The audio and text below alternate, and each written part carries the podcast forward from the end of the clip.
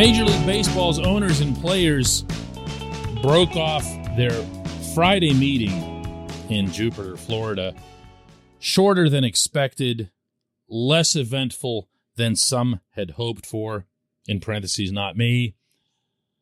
And there really isn't much to say on that front.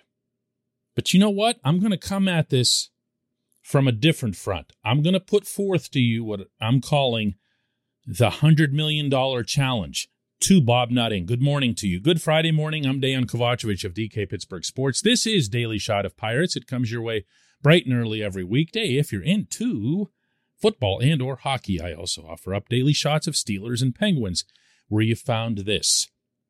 When the Pirates were in the playoffs, which might seem like it was forever ago, but it really wasn't from 2013 to 2015.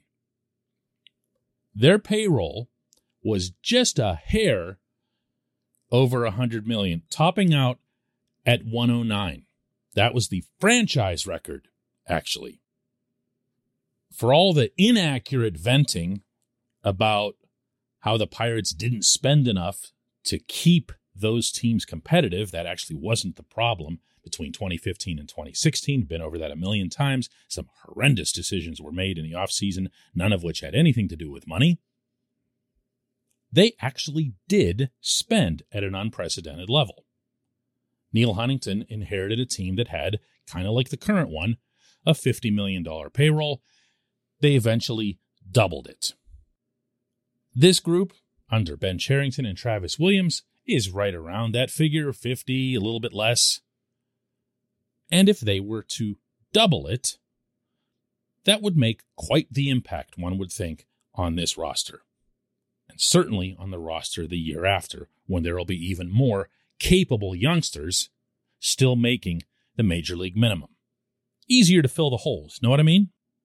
So, flipping back to the lockout, as I've made clear countless times on this program, my sole focus is on getting the Pirates into a range where they can contend, compete at least, with other teams. The salary cap system, or anything resembling a salary cap system, mandates that because there's a salary floor. The one floor that the owners proposed way back at the beginning, last August, was $100 million. Since these negotiations do not appear to have any trace of that concept coming back into play, it seems reasonable to expect that if a deal gets done between now and the owner's self imposed deadline of this coming Monday to avoid losing regular season games, then this whole floor concept will be just gone forever. And the Pirates and other teams that don't spend what they can will be permitted to continue to do so. The players being okay with that is borderline insane, but that's what happens when your union is the tail that's being wagged by an agent who only represents the upper crust of players. So, what to do about this? What's the option? What's the fallout? Just more hopelessness, more deflation? Well, here's one idea. How about by 2023, the owner of the Pittsburgh Baseball Club commits to having a payroll that's at least $100 million? This portion of Daily Shot of Pirates is brought to you by our friends at North Shore Tavern, that's directly across Federal Street from PNC Park. It's home of Steak on a Stone, an eating experience, underscoring the word experience. The steak is brought to you partially cooked on an 800 degree stone, and you do the rest. It's a ton of fun, it's a great meal, and it's a baseball atmosphere like no other in Pittsburgh. North Shore Tavern, right across Federal Street from PNC Park. Since the last time the Pirates broke the $100 million barrier, and I guess you could call it a barrier since they'd never been through it before, Major League Baseball's national revenues, shared revenues, not just the money that comes down from wealthier teams, but just in general, the TV contracts, the internet rights have ballooned. There's more of them now than ever before.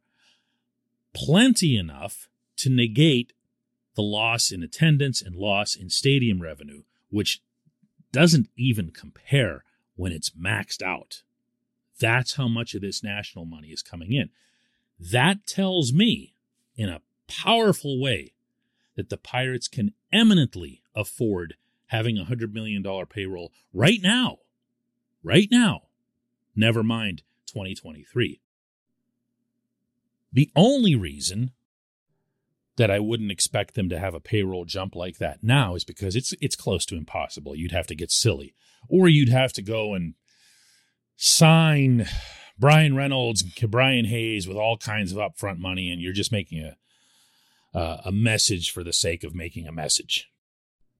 I'd rather see, from the pure baseball standpoint, Cherington have a chance to assemble his roster with the prospects that he wants. Most of them, anyway, not all of them. But like the Quinn Priester types that we spoke about earlier this week, Priester is on a trajectory where he could be in Pittsburgh, arguably should be in Pittsburgh by 2023. Some of those Greensboro pitchers from this past season will be in the mix at least, will be pushing others. And you should have, I believe this, a competitive roster in 2023, even with no payroll jump. But that wouldn't be, and it shouldn't be, enough when you know that they can and have spent to $100 million. However, it is that this labor negotiation turns out, nothing will stop Bob Nutting, Travis Williams, and everyone associated with the Pittsburgh Baseball Club from spending $100 million or more in the 2023 season. Not one thing. And for the record, I believe that you're going to see a significant move in payroll based on everything that I've heard from people that I do trust by that time. But $100 million seems like the kind of thing not only that you can say out loud, but that you should say out loud. It's okay to do that. I hear the the counter to this is well, if we tell everybody in the public that we've got this much money and we're going to spend it, then the agents, blah, blah, blah, and you lose your negotiating power. That's just bull. Ah. It just is. Teams hike payrolls all the time and make it known that they're going to hike payrolls before they go talk to agents. Why? So that they can be players for their players so that they can be in on the talks. There's nothing off putting or set backing, which is not even a word, about announcing that you're going to have a payroll increase. Do it now. Well, not now. Do it after these woe begotten labor negotiations are done and the owners completely capitulate and everyone in Pittsburgh is feeling like it's the end of baseball for all eternity. Because you know what? It is going to kind of feel like that. When we come back, just one question.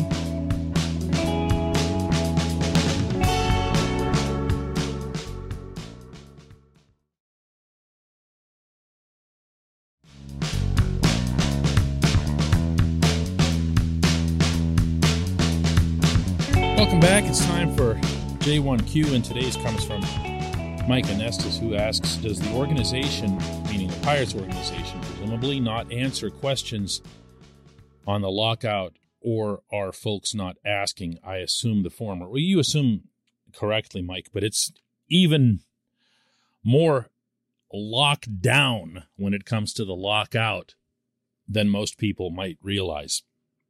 The Pirates and all 30 teams are under the strictest of orders to maintain complete silence when it comes to anything related not only to the lockout itself, but to any of the specific players, meaning players who are theoretically in their employ.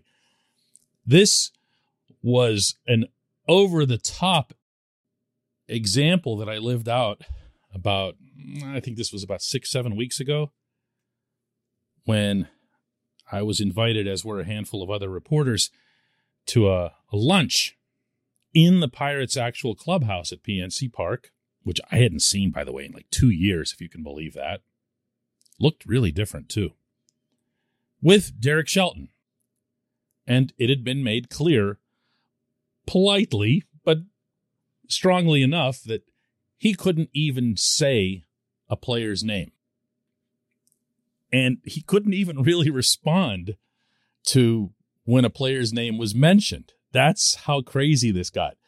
Uh, I had, I don't remember how the subject came up, but oh, yeah, I said something to Shelton about how uh, I didn't recall if he'd been the manager at PNC Park for a full house. And he reminded correctly that he hadn't. The Pirates haven't had a sellout in some years.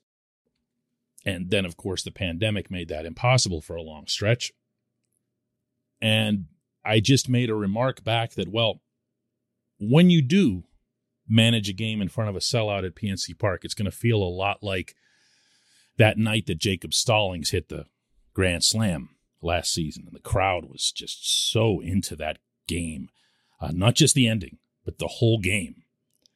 And the the drama and the passion for a team that was five zillion miles out of contending for anything. And he just looked at me and said something along the lines of, DK. And I go, oh, yeah, okay, all right, all right. So that was the end of that subject.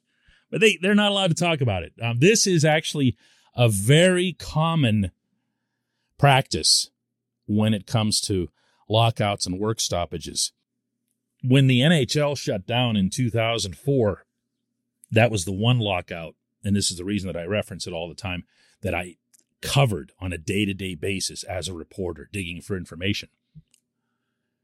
The owners were told that if you speak about this at all publicly, it doesn't matter if it's to a reporter, if it's at a luncheon, if it's, you know, at your neighborhood bar and enough people hear it and someone records it, the fine that the commissioner, Gary Bettman, would levy would be a million dollars. And he ended up issuing one of those to the owner of the Los Angeles Kings. Million bucks.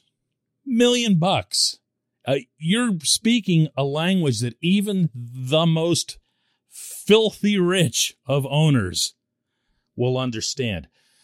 So don't presume by the pirate's silence that they're somehow disinterested or running from the issue or hiding from people like me. And heaven knows, don't presume that people like me aren't trying to find things out.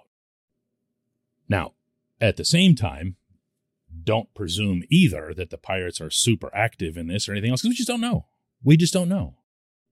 But the reason, the primary reason that we don't know is that they can't talk. And I'm, glad you brought that up, Mike, because it's popped uh, onto my social media timelines more often than not lately. And it's a good chance to clear that up. I appreciate the question. I appreciate everyone listening to Daily Shot of Pirates. We will do another one Monday.